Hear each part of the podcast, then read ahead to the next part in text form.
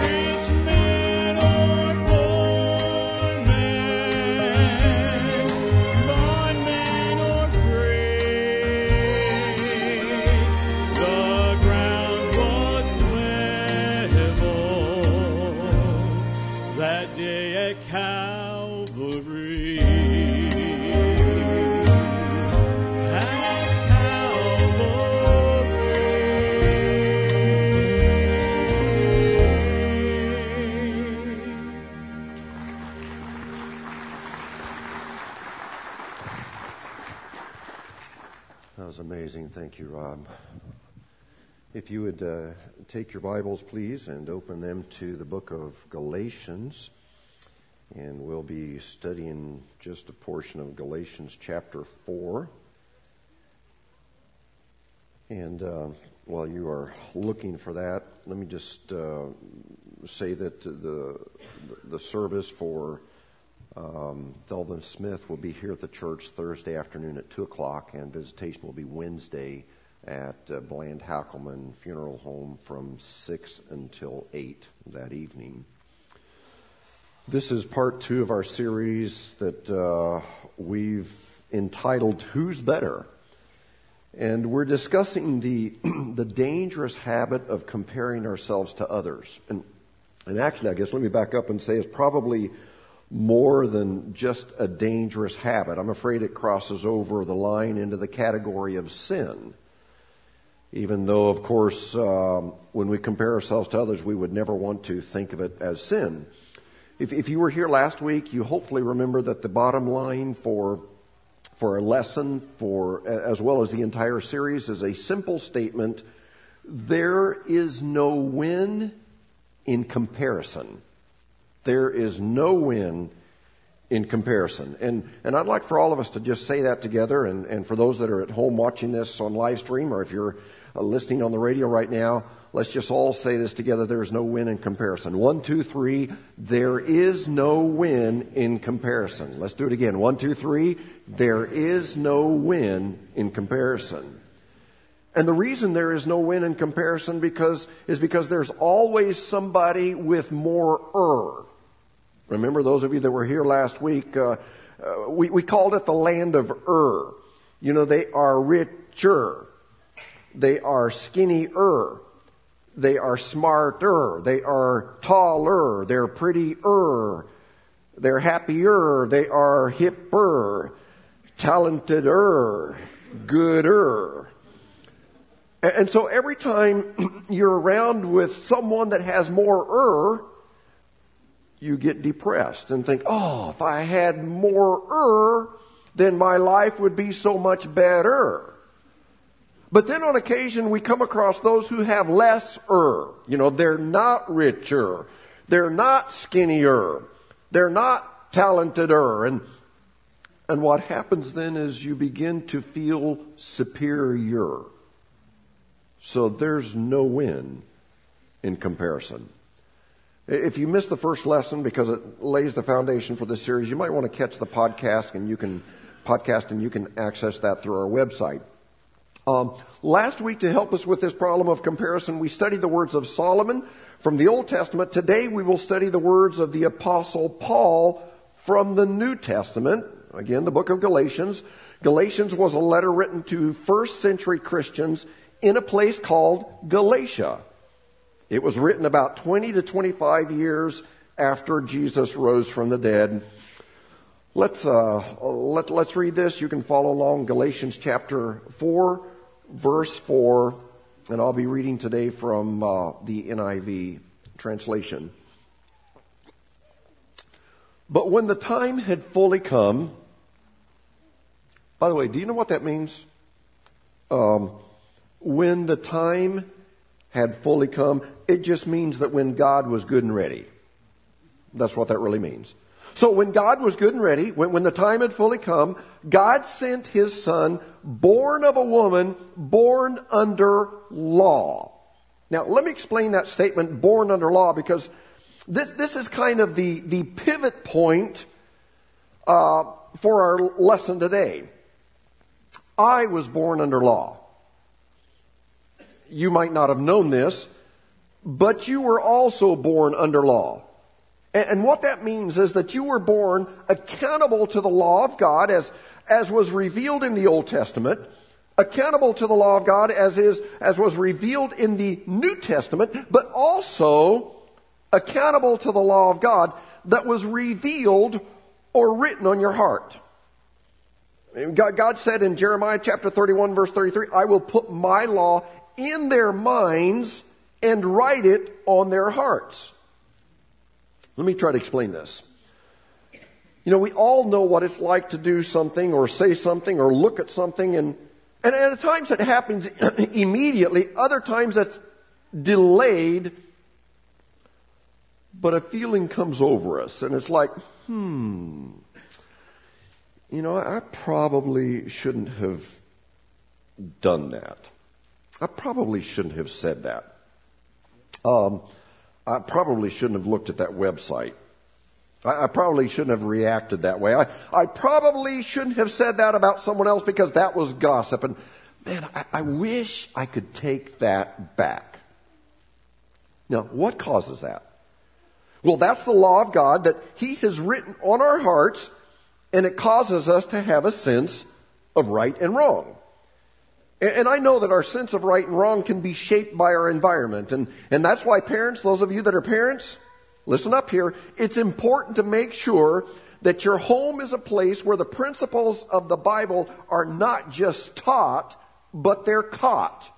In other words, That, that you just not spout off and, and repeat hollow Christian cliches, but that you also live out the principles of the Bible because environment makes a difference. What happens in your home makes a huge difference. But Scripture also teaches us that, that there's something within us that, that, that I call a, a sense of ought and a sense of ought not. And uh, that's the law of God that's written on our heart. One more example. Last week I asked you that convicting question. At least it was convicting for me. Have you ever secretly celebrated someone else's failure? Maybe you have a friend, and from your perspective, they have the perfect life. You know, their kids are perfect, their teeth are perfect, their car never needs to be washed. But one day they call you and tell you that they're having a little bump in their marriage, or they pour out their heart about one of their quote unquote perfect kids. You thought they were perfect. They got into trouble. And, and on the phone you go, Oh, that's too bad. My heart breaks for you. But on the inside you're going, Yes. Finally, they've got some problems. Welcome to the real world, buddy. Now you know what the rest of us go through. Anybody don't raise your hand, but because every hand would probably have to go up. Anybody ever experienced that elation when somebody has a bump in their life? But immediately, you know that your attitude is wrong. And you hope your pastor never finds out about your attitude. And you cover up that bad attitude and put on a nice face and a smile. But at the end of the day, you know, you know you're not as nice as people think you are. And I can say the same thing about myself. At the end of the day, I know that I'm not as nice as what I try to make people think I am. You know, I, I think it's totally accurate to say that all of us have a we have a side that is hidden. And that doesn't mean that we have a secret life of sin going on, but, but here's what it means. It just means that on occasion, we have bad attitudes that pop up. On occasion, we do things, we say things that are questionable. On occasion, we do gossip. On occasion, we are cranky and irritable and judgmental. And of course, we try to keep those things hidden and, and only present the good side of us when we're around people. Well, here's what happens because we feel guilty about our bad attitudes and our crankiness. To make ourselves feel better, what, what do we do? We begin comparing ourselves to other people. And, and of course, we can always find people that are worse than we are. You know, we can always find people with worse attitudes. We, we can always find people that do more bad things that, than we do. We can always find people that have worse addictions. And we say, you know, I, will admit that I struggle forgiving him because he really hurt me, but that's nothing like so and so. I mean, they're addicted to cigarettes or alcohol or prescription meds, and, and, and it makes us feel better when we find out that these people with worse issues are a board member at a church. Doesn't it? or a Sunday school teacher, or, or, maybe even a pastor. And, and so we think, you know, I've got my issues. Yeah, I'll admit, but I'm certainly not as bad as that leader in the church. And, and we begin to justify our attitude to make us feel better about ourselves. But then once in a while, as we compare ourselves to others, we come across that person that just seems to be perfect and have the perfect life and have the perfect wife and and we begin to think, well, if I could just be like them and have what they have, then my life would be perfect as well. But then, one day I had an epiphany. That just means a, a moment of, uh, you know, revelation. Something just came to, came to mind and I discovered something. Do you want to know what I discovered? You're about to find out. Um, this was such a revelation to me. I discovered that the people that I thought had the perfect life, you know, because they had a good job, they had a good spouse, a good house, a good car, I discovered that from their perspective, they didn't really think they had the perfect life. That was a shock to me when I realized that. And, you know, from my perspective, yes, they may have accomplished far more than I'll ever accomplish in life, and, and they may pastor a bigger church than I'll ever pastor, and that's not my goal anyway, but it sounds good sometimes. And they may have way more stuff than I'll ever have, and they may look better than I'll ever look, and, and they're more popular than I'll ever be. One day I discovered that when you dig beneath the surface, those people that from my perspective had the perfect, carefree, ideal life, they still had insecurities and struggles and problems and stress. And so, if you ever begin to think, well, the missing link to having a perfect life would be to, you know, just be better looking or, or have a better job or have better kids or, or live in a better town or have a better husband or a better wife. Know that none of those things will give you the perfect life. At the end of the day, no matter what you have, no matter how famous you are, no matter how well your kids behave, no matter how straight and white your teeth are, no matter how clean your car always is, the truth is that we all have our struggles. Don't ever look at them and think they have the perfect life without stress and without struggles. Well, because the apostle Paul understood human nature, he went to the root of the problem and and he helps us understand that there is no bank account that is large enough. There is no talent that is extraordinary enough to erase all of the insecurity that we have because when we were born, listen to this, this is a little bit of theology, a little bit of doctrine, but we were born into a broken relationship. You know, some of you, you come from a broken home. You know, as, as a child, and some of you here, you've even experienced a broken relationship in your own marriage. But newsflash, the truth is that we all come from a broken relationship. And that is a broken relationship with our Creator. And that has brought about a deep, deep level of insecurity that goes clear down to the core of our soul that causes us to want to compare ourselves with others. Well, Paul continues on in Scripture. It only took about 10 minutes to get through one phrase here. Let's see how it goes here when the time had fully come, when God was ready, God sent his son, born of a woman, born under law, to redeem those under law. Now, this is huge. This means that, that through Christ, God did something for everybody who was born under the law, which would include you, me. You know, it includes Jews, it includes Gentiles. It includes religious people, it includes non religious people, it includes good people and, and bad people, and pagans and drug addicts and alcoholics. It includes LGBTQIA. Did I get all of the letters here?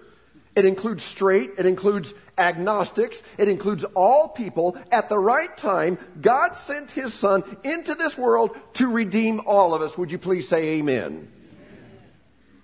And the word redeem is a transactional, it's a financial term. And here's what it means it means to buy back, it means to win back, it means to regain what has been lost, it, it, it means to reattach something that has become unattached, it means to rejoin something that has become separated.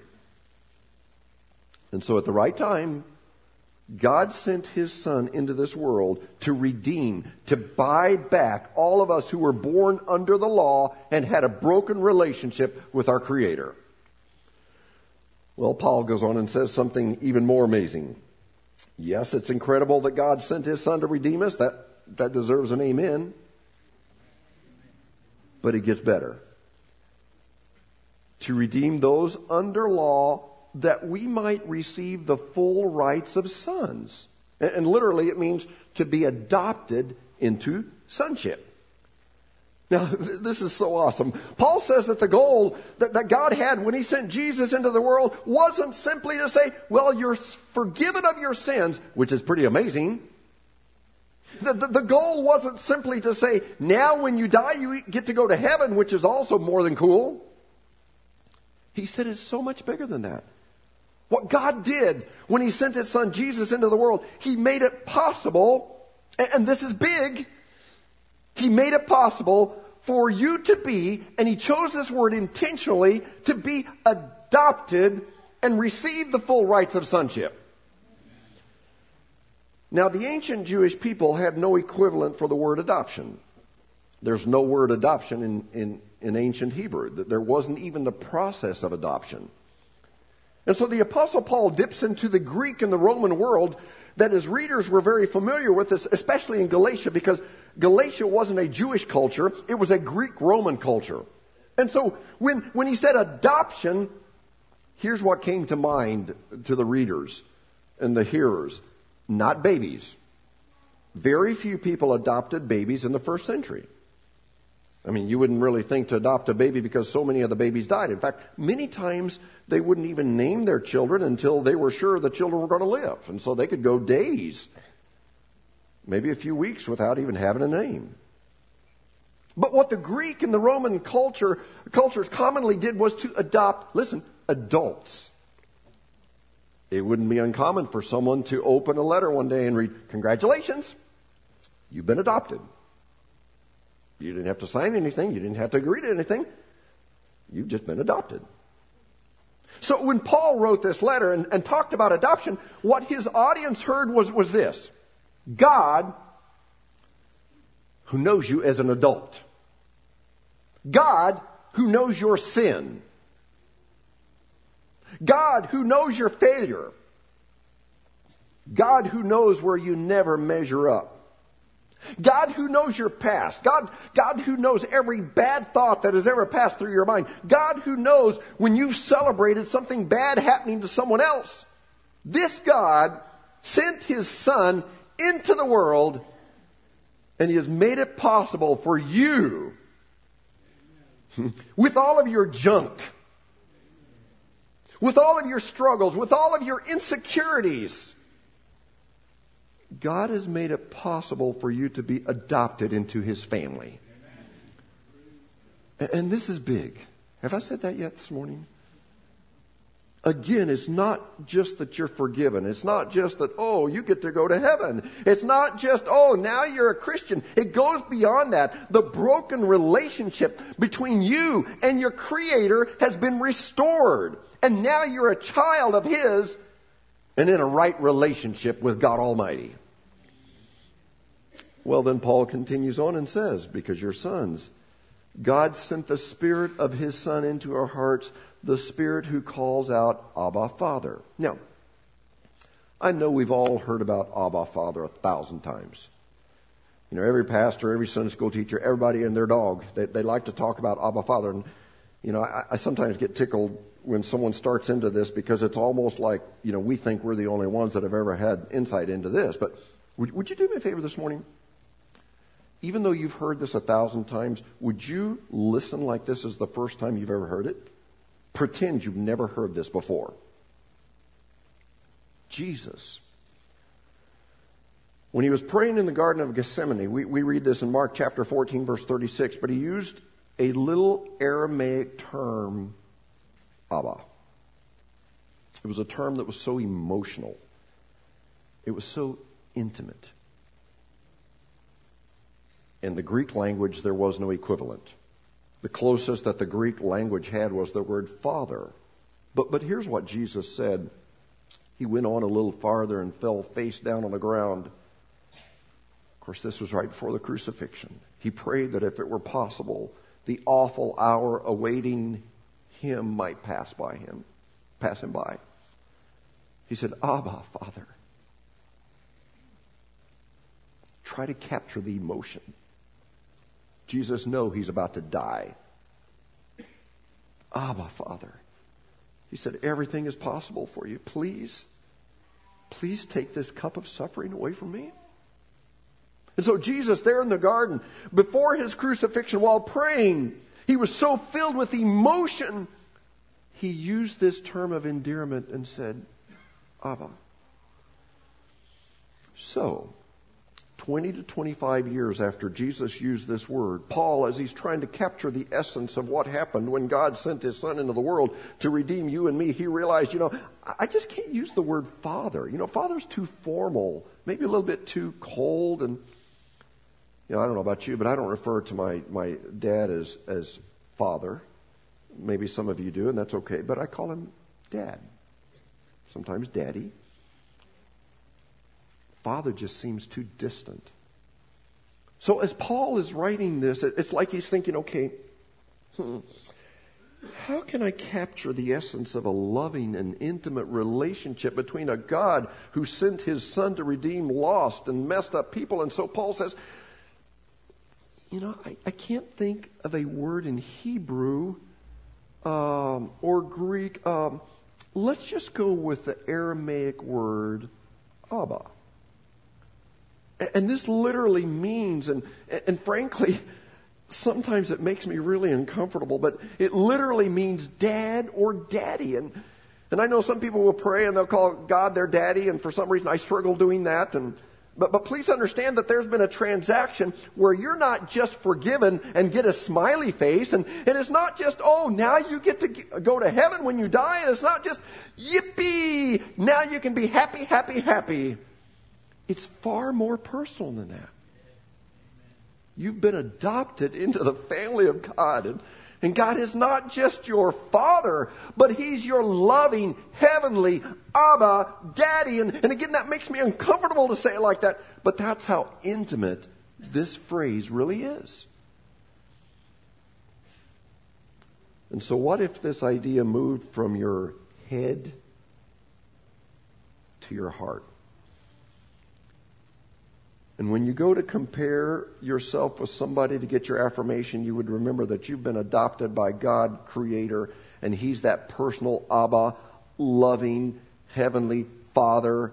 And, and, and listen, He's a loving, heavenly dad that doesn't go around comparing his children with others. Have you ever thought about that? Let me just illustrate it this way. This kind of a crude Cedar, Cedar County illustration, but let's say that a baby is born into the home of some loving parents and, and they're smitten with love for their new, we'll just say a little baby girl named Sarah. She's their world and their world revolves around her. Now, do you think these loving parents would ever say, okay, well, we love Sarah. She's, she's a sweetie. But as we compare Sarah with Rebecca, you know, Rebecca's our neighbor's daughter. We wish that Sarah, our daughter, were more like Rebecca. We wish she had dimples and, you know, we wish you know, she had hair. Uh, uh, I mean, I mean, Rebecca has such thick, dark hair. Sarah's just bald. When she was coming out, we thought she was breech. And I'm sorry, that wasn't in my notes. I don't know why I said that. And frankly, even though, you know, we love Sarah, she's just flat out ugly and we wish you were more like Rebecca. Now, do you think that any good, loving parent would compare their child like that? Of course not. If they do, they ought to be whooped. So let me ask you this question Do you think your loving heavenly Abba Father compares you to his other children? Do you think God said, Oh, you know, as I compare Joe to others, man, I guess I messed up when I created him. I didn't realize he was going to turn out to be so ugly. And I, I wish he looked more like Gene, or I wish he had a mustache like Larry, or or like Mr. Brandon, or or, or, or Pastor Joe. You know, you know, I didn't realize he'd struggle so much preaching. When I compare him with other preachers, I wish he were more like the late Billy Graham. Or, or Joe, man, when I compare him to other people, he's just a dull boy. Do, do you think our loving, heavenly Abba, Dad, compares us to others that way? No. No. He's a personal God. He's Abba. His love is so intimate and special.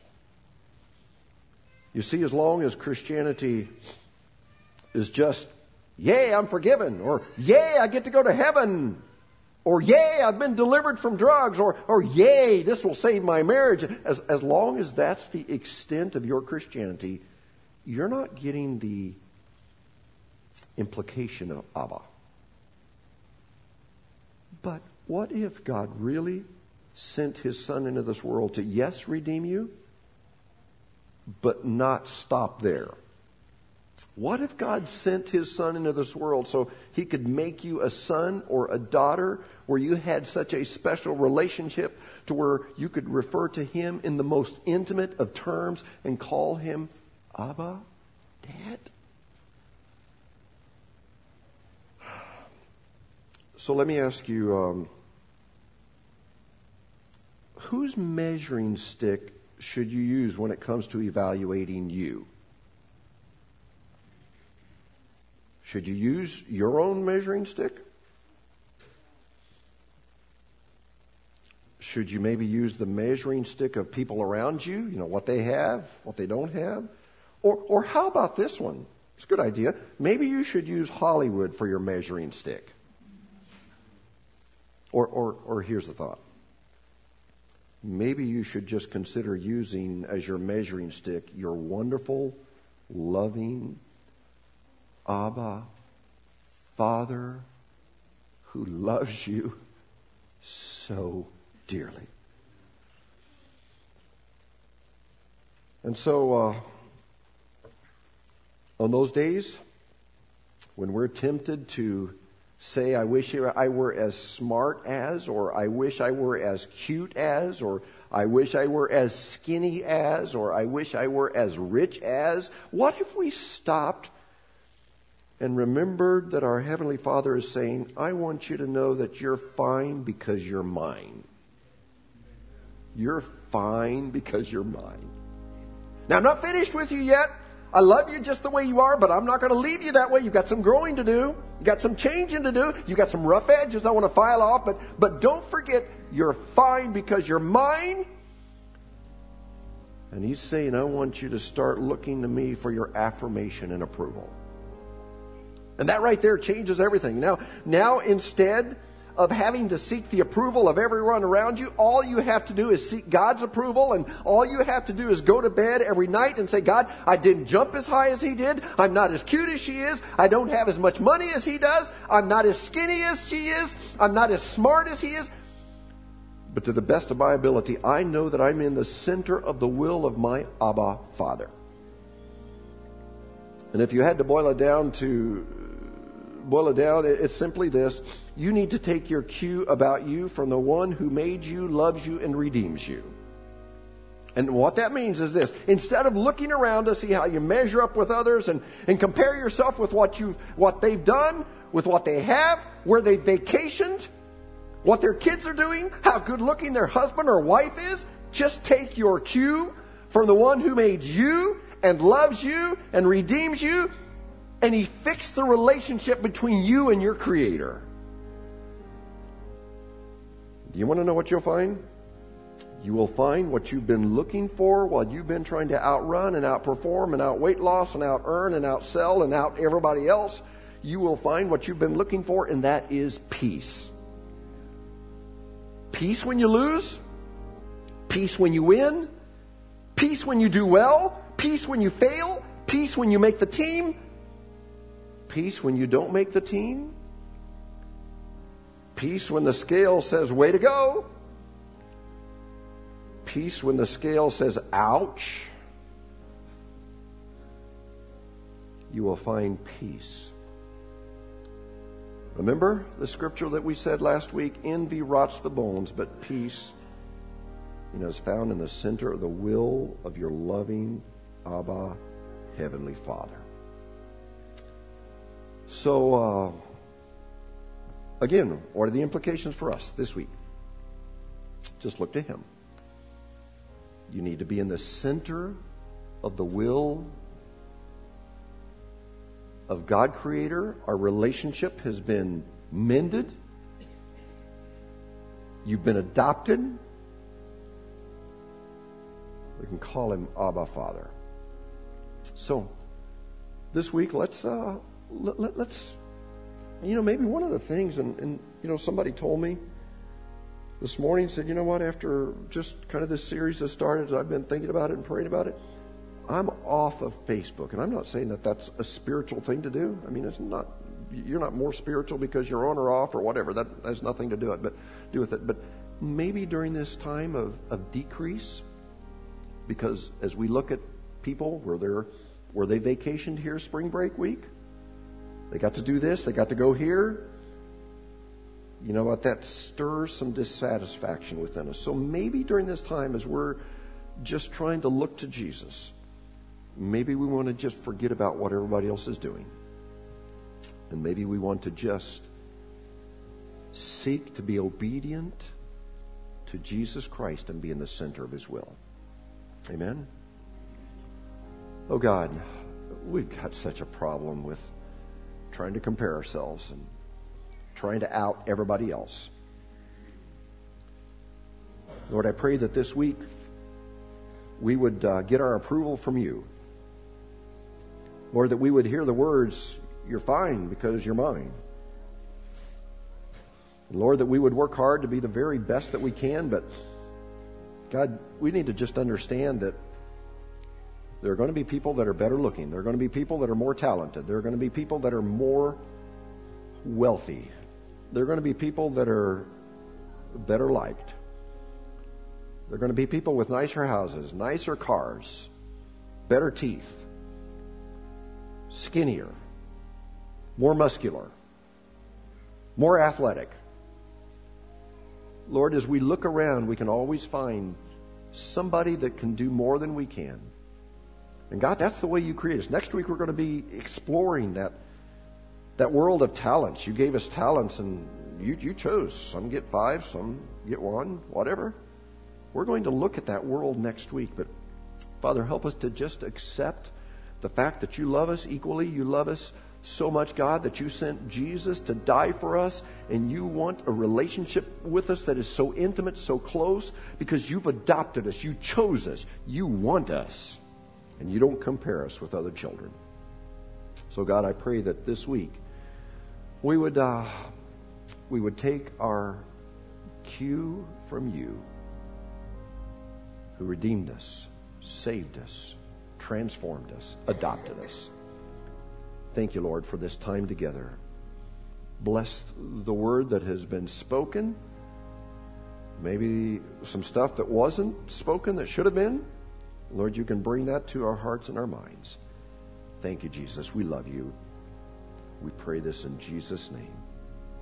And everybody said, Amen. You're dismissed. Don't forget to grab a, a book, also a devotional book. Uh, we're well into this quarter, but we still have some left. Help yourselves. You've been listening to the Sunday morning message broadcast from Church of God Holiness in El Dorado Springs. Our messages are archived at www.eldochurch.com or to order compact discs or DVD videos of the messages, call the church at 417-876-2200. Thank you for listening.